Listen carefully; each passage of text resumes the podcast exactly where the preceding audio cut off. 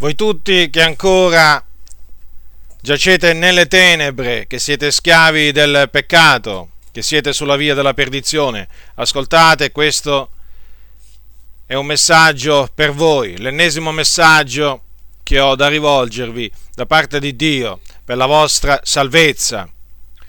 Ora, secondo quello che insegna la Bibbia, che è la parola di Dio, molti secoli prima della venuta di Gesù Cristo avvenne che Giacobbe, il patriarca, a cui Dio eh, diede il nome di Israele, ebbene Giacobbe con il suo parentado scese in Egitto e vi dimorò assieme ai suoi figli, dopodiché morì sia lui che morirono anche i suoi figli. In tutto le anime, le, Giacobbe eh, assieme ai suoi, ai suoi eh, ammontavano a settanta anime. Ebbene, morirono, ma i loro discendenti continuarono a moltiplicare. Gli israeliti, quindi, discendenti di Giacobbe, moltiplicarono grandemente in Egitto e moltiplicarono così tanto, diventarono così potenti che Faraone, il re d'Egitto, si preoccupò. Si preoccupò grandemente nel vedere questo popolo così numeroso. E allora, per evitare che continuasse a moltiplicarsi, Faraone cominciò a maltrattare gli israeliti, a opprimerli e li ridusse in schiavitù. Una schiavitù che fu molto dura, molto dura, molto aspra, che durò molto. molto tempo. E i figlioli di Israele sospiravano a motivo di quella schiavitù e alzarono delle grida, delle grida a Dio. E Dio ascoltò, ascoltò i loro gemiti e si ricordò del suo patto che aveva fatto con Abramo, con Isacco e con Giacobbe. In particolare si ricordò della promessa che Dio aveva fatto ad Abramo, secondo cui i suoi discendenti sarebbero dimorati, avrebbero dimorato in una In un, in un paese che non era il loro, vi sarebbero stati schiavi e sarebbero stati là oppressi per quattrocento anni, ma la promessa di Dio era che avrebbe poi giudicato la gente di cui gli israeliti sarebbero stati servi e sarebbero partiti poi da quel paese di schiavitù. Sarebbero partiti, dico, con, grande, con grandi ricchezze. Quindi Dio si ricordò della sua promessa e mandò un liberatore. Mandò un liberatore di nome Mosè, anche lui discendente di Israele, e lo mandò in Egitto dopo essergli appar- apparso, apparso, dopo che gli apparve nella fiamma d'un pruno ardente, dove appunto gli comandò di andare in Egitto da Faraone e di parlargli in nome, in nome suo, in nome di Dio, da parte di Dio, e dire a Faraone di lasciare andare il suo popolo. E mandandolo in Egitto, il Dio diede, il Dio diede a Mosè potestà di compiere segni e prodigi. Ebbene, il Dio mandò Mosè in Egitto, ma gli preannunciò ancora prima che lui giungesse in Egitto, quindi gli preannunciò, gli disse che avrebbe indurito il cuore di Faraone e che Faraone quindi non, non avrebbe lasciato partire il suo popolo. Lo avrebbe lasciato partire solo forzato da una mano potente. Infatti la ragione per cui il Signore indurò il cuore di Faraone fu affinché lui potesse manifestare la sua potenza in Egitto con dei terribili giudizi e affinché poi il suo nome fosse pubblicato per tutta la terra. Quindi Mosè andò da Faraone, gli parlò da parte di Dio, ma Faraone non volle assolutamente sottomettersi alla volontà di Dio, al comando, non volle assolutamente ubbidire all'ordine che Dio gli aveva mandato tramite il suo servo Mosè. E questo perché il Dio indurò il cuore di Faraone.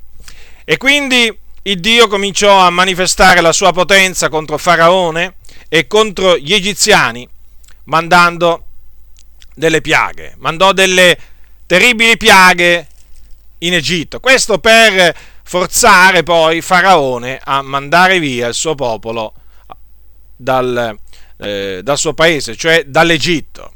E così fu.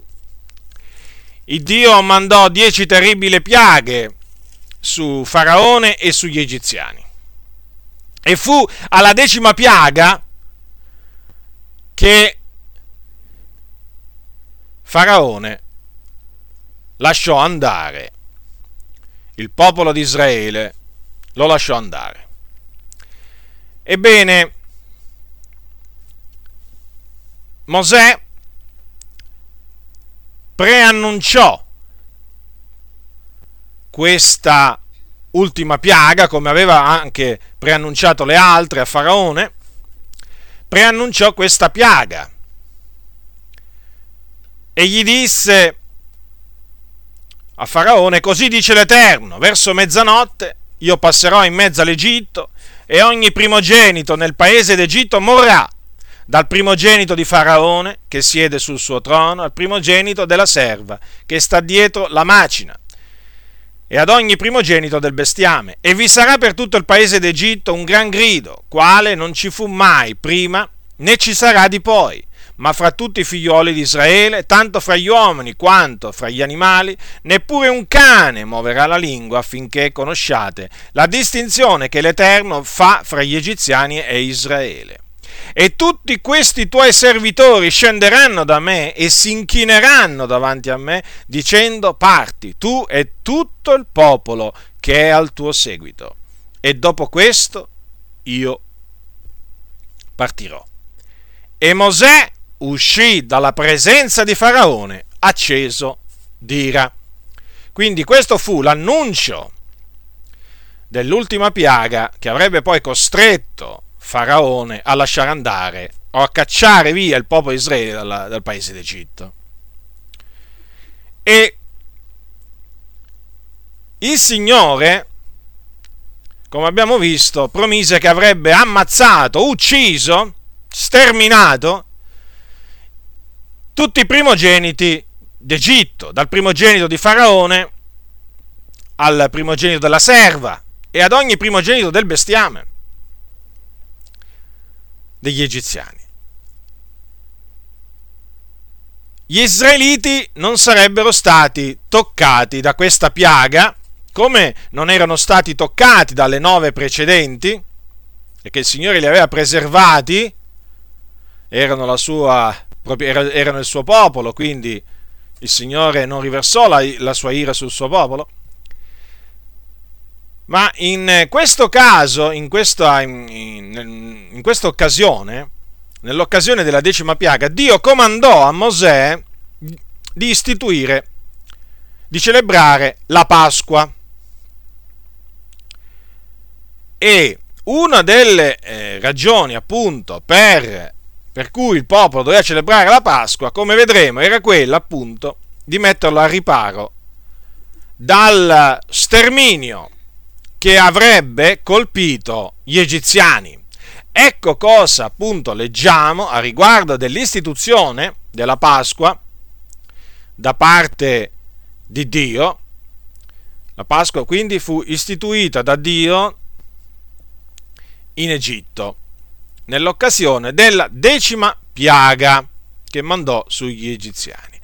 Al capitolo dodici del libro dell'Esodo della Bibbia, dal versetto uno, leggiamo: «L'Eterno parlò a Mosè e ad Aaron nel paese d'Egitto, dicendo: Questo mese sarà per voi il primo dei mesi, sarà per voi il primo dei mesi dell'anno.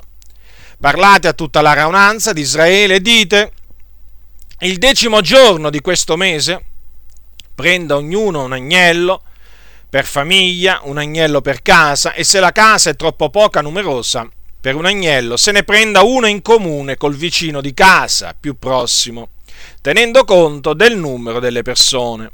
Voi conterete ogni persona secondo quel che può mangiare dell'agnello. Il vostro agnello sia senza difetto, maschio dell'anno, potrete prendere un agnello o un capretto. Lo osserverete fino al quattordicesimo giorno di questo mese. Tutta la raunanza di Israele congregata lo immolerà sull'imbrunire.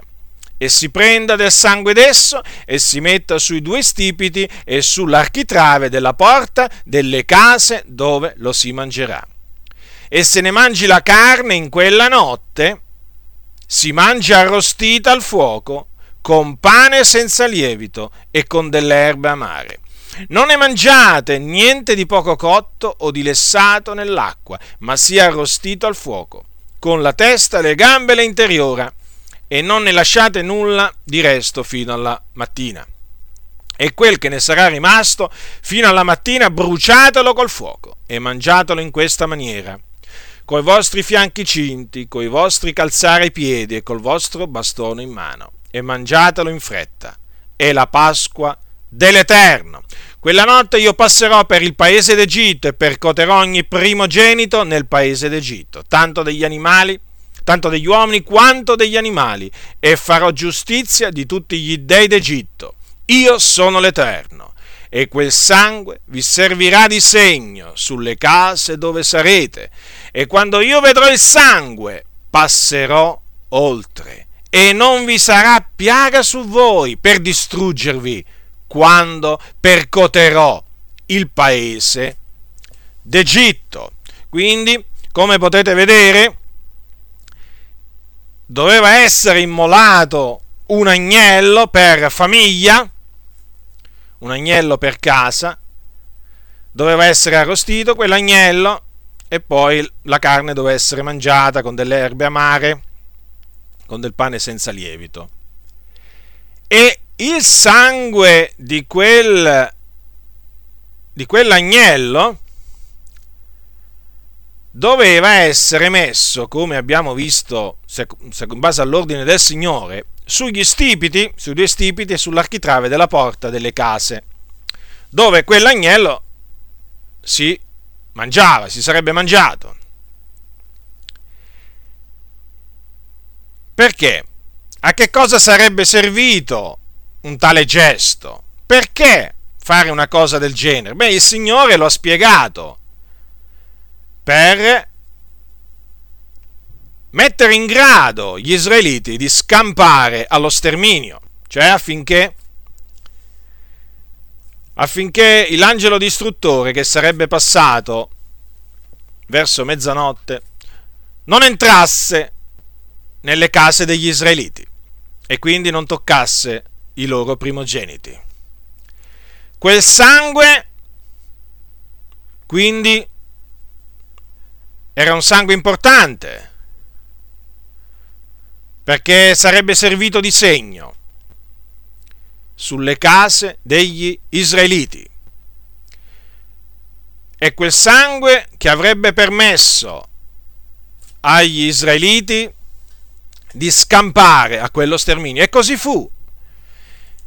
Mosè trasmise questo ordine alla radunanza, la radunanza di tutti gli israeliti fece come il Signore aveva ordinato, e quella notte l'angelo distruttore, proprio verso mezzanotte, passò in mezzo all'Egitto e fece uno sterminio.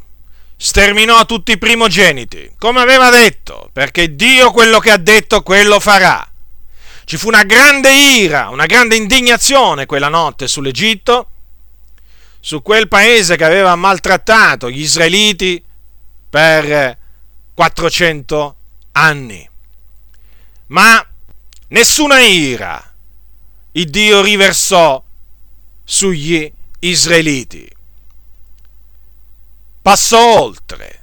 Infatti il termine Pasqua significa atto del passare o passaggio. Il Dio passò oltre. Quando vide quel sangue sugli stipiti e sull'architrave, passò oltre, non entrò in quella casa. E quindi quelli che si trovarono nelle case cosparse di quel sangue furono al sicuro, non furono oggetto dell'ira ardente dell'Iddio grande e tremendo, dell'Iddio che ha fatto il cielo, la terra e il mare e tutto ciò che è in essi. Quindi, così avvennero le cose. E poi, naturalmente, il popolo quella notte uscì con baldanza dal, dal paese d'Egitto e con grandi ricchezze, come il Dio aveva promesso molto, molto tempo prima al suo servo Abramo. Ora,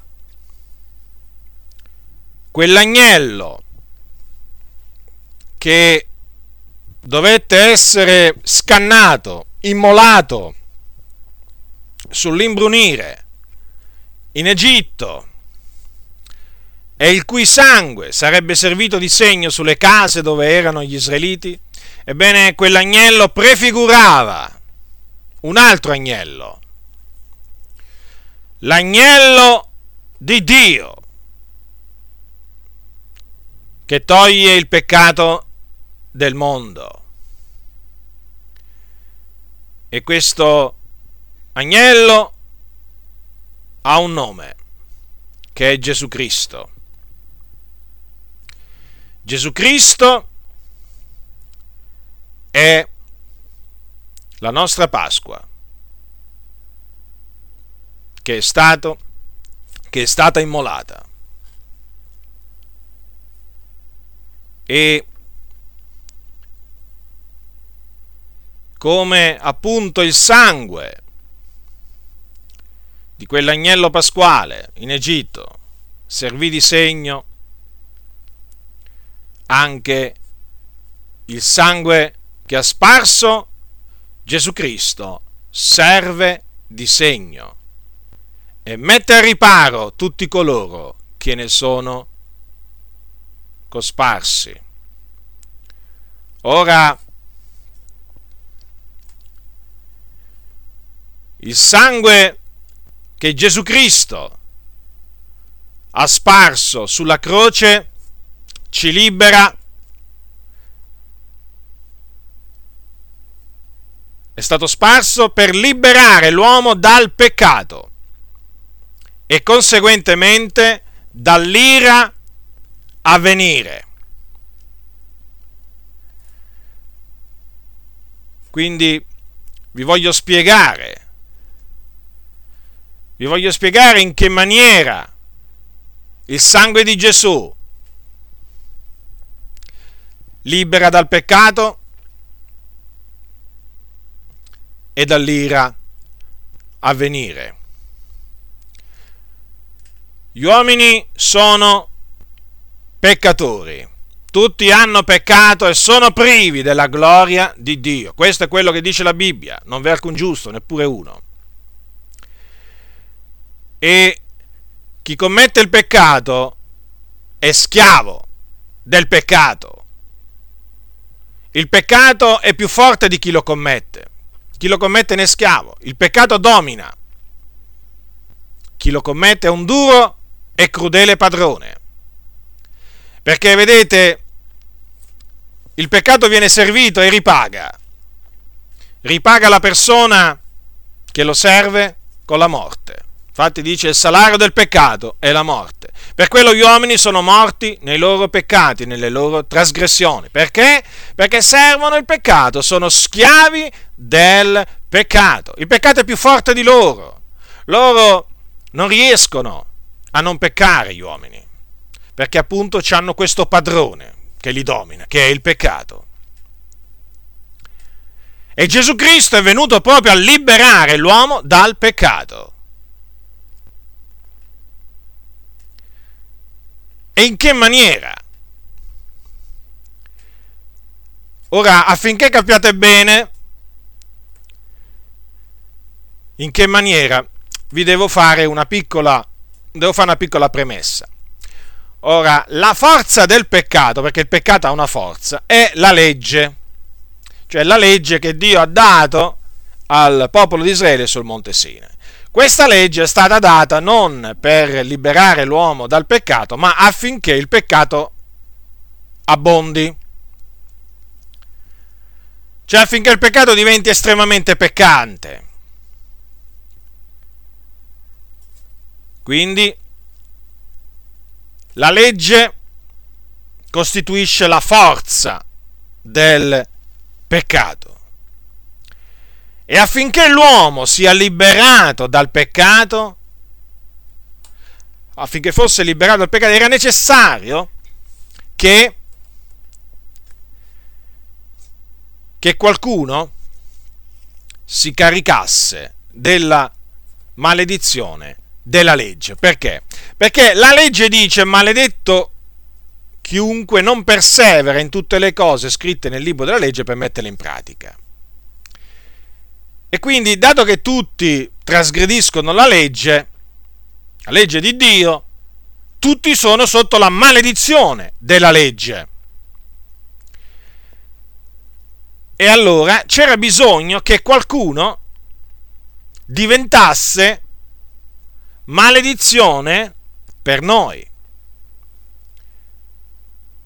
affinché ci liberasse dalla maledizione della legge e quindi ci liberasse dal peccato.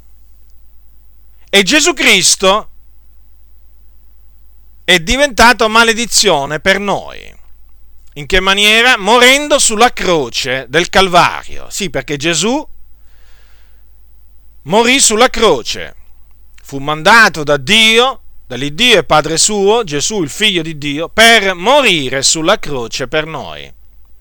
E lui il giusto, sì, perché Gesù non commise alcun peccato, lui era il santo, il giusto, il principe della vita, lui non commise alcun peccato. Ecco, morendo sulla croce è diventato maledizione per noi, perché è scritto: maledetto chiunque è appeso al legno. Quindi Gesù, colui che non aveva peccato, diventò maledizione per noi, per liberarci dal peccato e conseguentemente dalla maledizione della legge, affinché la legge non avesse più dominio su di noi, affinché fossero sciolti quei legami che ci tenevano schiavi della legge. E Gesù Cristo ha fatto proprio questo, solo lui poteva farlo, perché solo lui nacque senza peccato, perché Gesù venne in questo mondo, ma non come gli altri uomini. Nacque da donna, sì, ma da una donna vergine. Da una donna vergine che quindi lo concepì senza alcun rapporto con un uomo. Questa donna vergine si chiamava Maria, e prima che si sposasse, mentre era ancora fidanzata con un uomo di nome Giuseppe, ella rimase incinta per virtù dello Spirito Santo e concepì nel suo seno appunto Gesù, e dopo nove mesi lo partorì. Quindi Gesù nacque immacolato, nacque senza peccato, e non solo nacque senza peccato, ma durante tutta la sua vita non conobbe peccato, non commise alcun peccato. Fu tentato in ogni cosa come noi, però senza peccare. Rimase immacolato, rimase irreprensibile, rimase puro d'ogni colpa. Ebbene, lui morì perché fu preso, crocifisso come un malfattore. I capi sacerdoti, gli scribi, i farisei lo odiarono senza ragione, quantunque lui durante la sua vita fece solo del bene. Lo odiarono senza ragione, lo condannarono a morte perché aveva dichiarato di essere il figlio di Dio, e lo dettero in mano di Ponzio Pilato, il governatore, il quale sentenziò che fosse fatto quello che il popolo, dietro insistenza dei capi sacerdoti e degli anziani, chiedeva, cioè che fosse crocifisso. Quindi Pilato lo fece flagellare e poi lo fece crocifiggere. Quindi Gesù fu appeso al legno della croce affinché noi fossimo liberati dai nostri peccati con il suo sangue. Lo ripeto, con il suo sangue. E come ho detto, il sangue di Gesù non solo libera dal peccato, ma anche dall'ira a venire. Sì, perché c'è un'ira a venire. Ancora non è venuta, appunto perché si chiama ira a venire. Ma verrà, verrà, per certo verrà. È l'ira di Dio. È il giorno dell'ira ardente di Dio, un giorno di desolazione, un giorno di rovina, un giorno in cui il Signore farà vendetta di tutti coloro che non conoscono il Dio e di coloro che non obbediscono, non obbediscono al Vangelo di Cristo Gesù. Quello è il giorno di ira, un giorno terribile. E il sangue di Gesù libera, è potente a liberare l'uomo da quel, da quel giorno, dall'ira a venire. Tutti coloro che vengono liberati dal peccato, conseguentemente sono salvati e quindi saranno liberati dall'ira a venire.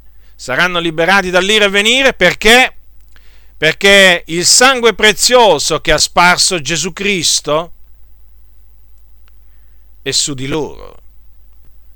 Tutti coloro che hanno creduto nel Signore Gesù Cristo e mediante la fede sono stati liberati dai loro peccati con il sangue di Gesù Cristo, ebbene, tutti costoro in quel giorno, nel giorno d'ira, nel giorno dell'ira di Dio, saranno risparmiati, non saranno oggetto dell'ira di Dio, grazie al sangue prezioso di Gesù Cristo. L'agnello di Dio, ben preordinato da Dio prima della fondazione del mondo, lui senza difetto, senza macchia, ma manifestato negli ultimi tempi per noi. Ebbene, saranno messi a riparo, saranno liberati dall'ira a venire in virtù del sangue di Gesù, con il quale appunto i credenti in Gesù sono stati cosparsi. Sì, sì, perché tutti coloro che credono in Gesù Cristo vengono cosparsi con il sangue di Gesù. E quel sangue in quel giorno servirà di segno. Sì, il sangue di Gesù servirà di segno. E quando l'Iddio Onnipotente vedrà quel sangue, non colpirà. Non colpirà coloro su cui c'è il sangue di Gesù Cristo. Non li colpirà, ma li risparmierà, li accoglierà presso a sé. Come un padre risparmia il suo figliuolo, così in quel giorno Dio risparmierà tutti coloro che hanno creduto nel suo figliuolo Gesù Cristo e quindi sono stati cosparsi con il suo sangue prezioso. Ora, come hai sentito, ho ripetuto più volte il fatto che solo coloro che credono in Gesù Cristo sono stati liberati dai loro peccati con il sangue di Gesù. Solo Solo loro saranno messi a riparo e scamperanno, saranno salvati dall'ira a venire. Quindi, siccome che mi sto rivolgendo a te che ancora, che ancora brancoli nel buio, che ancora non sei credente, il mio messaggio Il messaggio che ti rivolgo è questo: ravvediti, ravvediti dei tuoi peccati, riconosci di avere peccato davanti all'Iddio Santo, riconosci di essere un miserabile peccatore, schiavo del peccato, impossibile a liberarsi dal peccato, riconosci tutto ciò davanti a Dio. Pentiti dei tuoi misfatti. Non importa quanti tu ne abbia fatti, non importa di che tipo di peccati ti sei reso colpevole, tu sei un peccatore e ti devi ravvedere. E dopo esserti ravveduto, ti esorto a credere a credere con tutto il tuo cuore che Gesù Cristo è morto sulla croce per i nostri peccati. Lui che non aveva conosciuto peccato è stato fatto peccato affinché noi diventassimo giusti. Lui, il benedetto, diventò maledizione per noi affinché noi diventassimo benedetti. Lui, l'agnello di Dio, senza macchia e senza difetto, sparse il suo sangue per la remissione dei nostri peccati, per liberarci dai nostri peccati. Questo devi credere, questo devi credere, che Gesù è l'agnello di Dio, morto, immolato sulla croce del Calvario, circa duemila anni fa, per liberarci dai nostri peccati, con il suo prezioso sangue. Questo devi fare, quindi, ravvederti e credere. Se vuoi essere liberato dal dominio del peccato. Vedi, tu pensi di essere libero, ma non lo sei, sei schiavo del peccato. Il peccato ti domina, è più forte di te. E c'è solo una maniera, sai, affinché tu possa essere liberato dal dominio del peccato, ed è la fede in Gesù Cristo.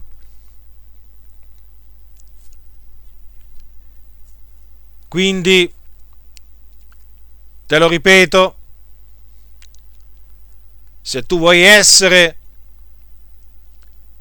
per essere liberato dai tuoi peccati, dal dominio del peccato, devi ravvederti e credere nel Signore Gesù Cristo, nel Figlio di Dio, perché in nessun altro è la salvezza, in nessun altro è la liberazione dai peccati, in nessun altro. Perché non v'è sotto il cielo alcun altro nome che sia stato dato agli uomini per il quale noi abbiamo ad essere salvati. Se tu sei un cattolico romano, sappi che Maria non ti può salvare dai tuoi peccati. Non ti può salvare, perché chi ha sparso il suo sangue sulla croce non è Maria, ma è Gesù Cristo. Maria ha semplicemente data alla luce Gesù, ma Maria non ha sparso nemmeno una goccia di sangue per liberare l'uomo dal peccato. Gesù Cristo ha sparso il suo sangue. Le tue opere, le tue mortificazioni, le tue rinunzie non potranno liberarti dai tuoi peccati, perché solo il sangue di Gesù può liberarti dai tuoi peccati. Solo mediante la fede nel sangue di Gesù Cristo tu puoi essere liberato dai tuoi peccati. E conseguentemente, solo mediante la fede nel sangue di Gesù Cristo puoi essere liberato dall'ira di Dio a venire. Sappi, te lo ripeto, il giorno dell'ira di Dio si avvicina, si avvicina, non si sta allontanando. Ogni giorno che passa è sempre più vicino. E sappi che se vuoi essere messo al riparo da quell'ira terribile, sappi che la Bibbia dice, te lo ripeto, che il Signore farà vendetta di tutti coloro che non conoscono il Dio e di tutti coloro che non ubbidiscono al Vangelo di Gesù Cristo, i quali saranno puniti di eterna distruzione e respinti dalla sua presenza. Ecco che cosa avverrà. E se non vuoi essere oggetto di questa terribile punizione, che sarà una punizione eterna poi, perché sarà un'eterna distruzione, sarà poi un eterno tormento. Ebbene, per essere liberato dall'ira a venire, devi riporre la tua fiducia in Gesù Cristo, nel suo sangue prezioso. Solamente mediante la fede nel sangue di Gesù Cristo si può essere liberati dal peccato e conseguentemente dall'ira a venire. Hai ascoltato? Hai ascoltato dunque questo, che la nostra Pasqua, cioè Cristo, è stata immolata, che Lui è stato immolato per liberarci dai nostri peccati con il suo sangue e conseguentemente per liberarci dall'ira a venire. Hai ascoltato che per essere liberato sia dal peccato che dall'ira a venire ti devi ravvedere e credere in Gesù Cristo, cioè che Lui è morto per i nostri peccati ed è risuscitato per la nostra giustificazione. Sì, perché Gesù, dopo essere morto sulla croce, fu seppellito, ma il terzo giorno Dio lo ha risuscitato. Quindi non hai scusa. Non hai scusa davanti a Dio, perché hai ascoltato il messaggio che ti può salvare dal peccato e dall'ira a venire, il messaggio dell'Evangelo. Questo è il messaggio dell'Evangelo, potenza di Dio per la salvezza di ognuno che crede.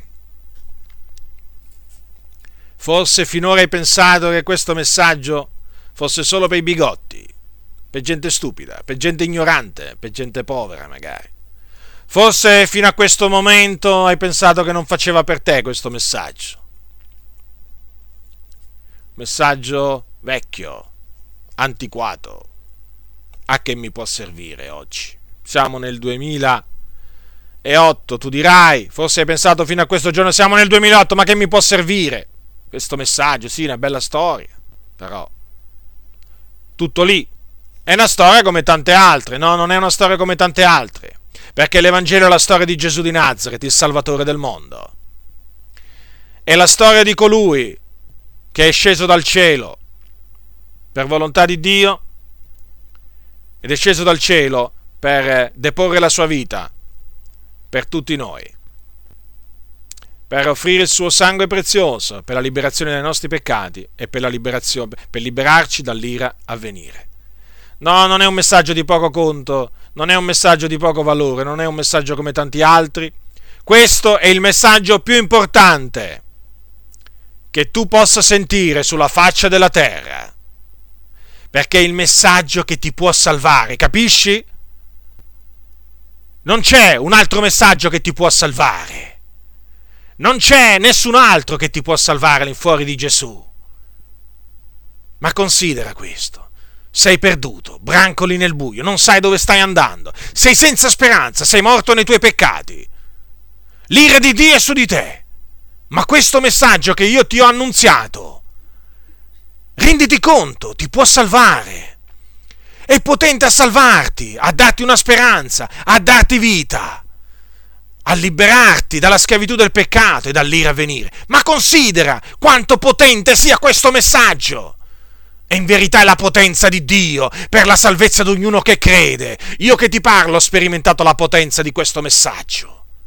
Anch'io come te brancolavo nel buio, anch'io come te ero morto nei miei peccati, anch'io come te ero senza speranza, anch'io come te ero schiavo del peccato, anch'io come te avevo l'ira di Dio sopra di me, che pesava grave su di me. Ma questo messaggio mi ha trasformato. Questo messaggio mi ha risuscitato. Questo messaggio ha fatto di me, la fede in questo messaggio ha fatto di me un figliolo di Dio. La fede in questo messaggio mi ha liberato dalla schiavitù del peccato e mi libera dall'ira a venire. Considera, considera l'importanza dell'Evangelo che ti ho annunziato. Non farti Non farti ingannare dai sapienti, da quelli che si credono savi. Non ti fare ingannare dai filosofi. Non ti fare ingannare, perché questo inganno, questo inganno di cui tu sei stato vittima fino a questo giorno, ti sta portando alla perdizione eterna. Perché? Perché sei schiavo del peccato. Perché sei, essendo schiavo del peccato, un nemico di Dio. Non sei un amico di Dio, sei un nemico di Dio. E quando morirai, dato che sei schiavo del peccato, dato che morirai nei tuoi peccati, andrai all'inferno, andrai in un luogo di tormento, dove c'è l'ira di Dio, dove c'è l'ira di Dio, che si manifesta tormentando mediante il fuoco le anime di quelli che si trovano all'inferno. Capisci? Capisci dove stai andando? Quindi questo messaggio, come ha salvato me, può salvare te. Vedi, io per tanti anni ho sentito parlare di Gesù. Prima di convertirmi sentii parlare dell'Evangelo tanto tempo, tante volte, e ogni volta dicevo: ma non adesso, non adesso, voglio godermi la vita, non adesso, più avanti. Ragionavo da stolto e quei ragionamenti mi hanno fatto perdere tanto tempo al servizio del peccato. Non, non dire questo, perché la vita può terminare improvvisamente. La vita può interrompersi all'improvviso, senza preavviso. Potresti morire da un momento all'altro, da qui a poco. Non posticipare, non posticipare il tuo ravvedimento, perché dovessi morire senza esserti ravveduto, senza avere creduto nell'Evangelo della grazia di Dio, quello che ti aspetta è l'ira ardente, la l'ira ardente di Dio all'inferno. Questo te lo assicuro in base a quello che dice la Bibbia. No, non posticipare. Oggi è il giorno della salvezza. Ravvediti! Ravvediti! Alza gli occhi al cielo, rivolgiti a colui che ti può ascoltare, dovunque tu sia. Rivolgiti a Lui e riconosci davanti a Dio i tuoi peccati, confessali a Lui, pentiti dei tuoi peccati e credi nel Signore Gesù Cristo.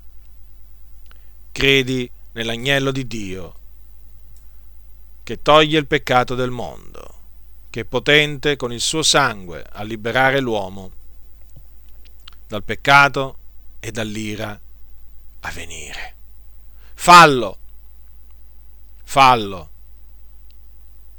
perché il domani non t'appartiene, non ti vantare del domani, perché tu non sai quel che un giorno possa produrre. Prendi questa decisione subito, non pensarci nemmeno due volte.